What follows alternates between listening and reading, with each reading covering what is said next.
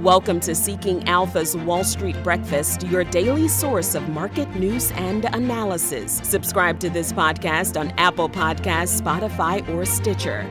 Good morning. Today is Friday, July 29th, and I'm your host, Julie Morgan. Our top stories transition and chips. And later, Miss Fresh, Instacart, and another jab. The Nasdaq S&P 500 and the Dow Jones rally again, extending post-Fed gains following GDP data. The 10 year Treasury yield retreated 5 basis points to 2.68%, and the 2 year yield dropped 9 basis points to 2.89%. 10 of the 11 S&P sectors recorded gains on the day, with real estate and utilities leading the advance. Communication services represented the only segment to finish in the red. Looking at the economic data, preliminary Q2 GDP fell 0.9% compared with expectations for a 0.5% drop. In the earnings spotlight today, ExxonMobil, Procter & Gamble, Chevron, and Charter Communications. In our day watch, Apple earnings beat expectations. For its full fiscal third quarter, Apple earned $1.20 a share on $82.96 billion in revenue, while analysts had forecast Apple to earn $1.15 a share on 82.81 billion in sales. Amazon sees inflation, not inventories, as the key issue. The company's CFO said the pressure on energy prices is increasing costs for data centers. Net sales overall increased 7% to $121.2 billion, pushing comfortably past the analyst consensus by 2.04 billion. However, the company reported a $2 billion net loss, translating to a 20 cent loss per share.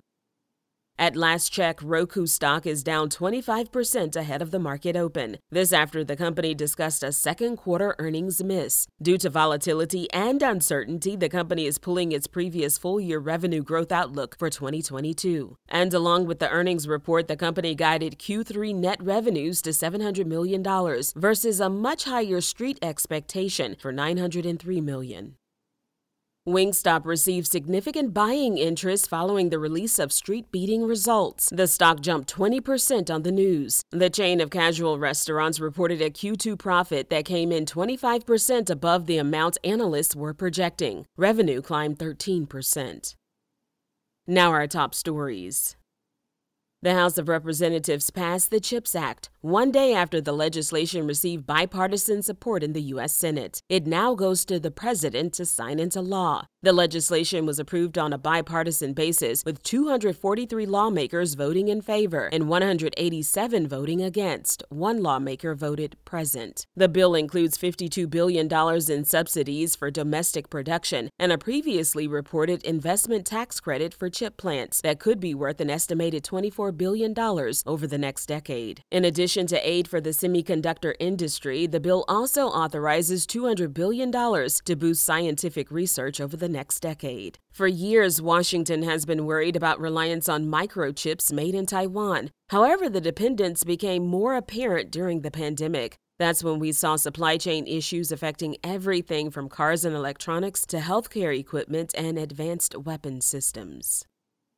The National Bureau of Economic Research officially decides whether there's a recession. And even though there's been back to back quarters of negative growth, the typical definition of recession, the White House says this is a state of transition, not recession. President Biden said growth will be slower this year versus last because of how rapidly the economy grew. Treasury Secretary Janet Yellen said we shouldn't get involved in the semantics. As mentioned earlier, U.S. gross domestic product dropped at a 0.9% annualized rate in the second quarter. The contraction followed the economy shrinking at a 1.6% pace in Q1, translating into two consecutive quarters of negative growth that are typically defined as a recession.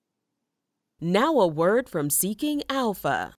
In today's market, you don't need luck. You need Seeking Alpha Premium. With in depth market analysis, market beating stock picks, expert author ratings, powerful stock screeners, crucial portfolio warnings, and on top of all of that, our exclusive quant rating system. Head to subscriptions.seekingalpha.com to learn more.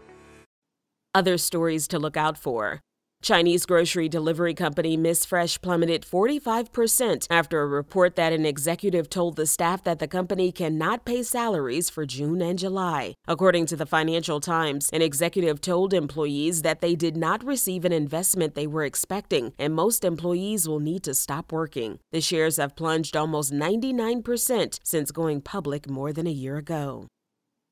Grocery delivery company Instacart is said to be targeting an initial public offering before the end of the year. According to the Wall Street Journal, Instacart is now in the process of responding to the SEC on its IPO paperwork filed in May. Instacart is said to be leading toward a traditional IPO rather than a direct listing. A potential IPO comes after a Bloomberg report last Monday indicated that Instacart Investor Capital Group cut its valuation for the grocery delivery company to 14.7 billion, well below Instacart's own calculation of $24 billion. And according to the New York Times, the Biden administration plans to launch a COVID 19 booster campaign with redesigned vaccines in September. Pfizer and Moderna say they'll have doses ready by then. The vaccines are expected to protect against BA5, that's a subvariant of Omicron, currently the dominant form of the virus in the U.S. Now we'll take a look at the markets as of 6:20 a.m. Dow, S&P and Nasdaq futures are trending up. The Dow Jones is up 86 points, the S&P is up 3 quarters of 1%, and the Nasdaq is up 1.25%. Crude oil is up more than 2% at less than $99 a barrel in the world markets. In the UK, the FTSE 100 is up less than 0.4%, and the DAX in Germany is up 0.9%. The Nikkei 225 is basically flat.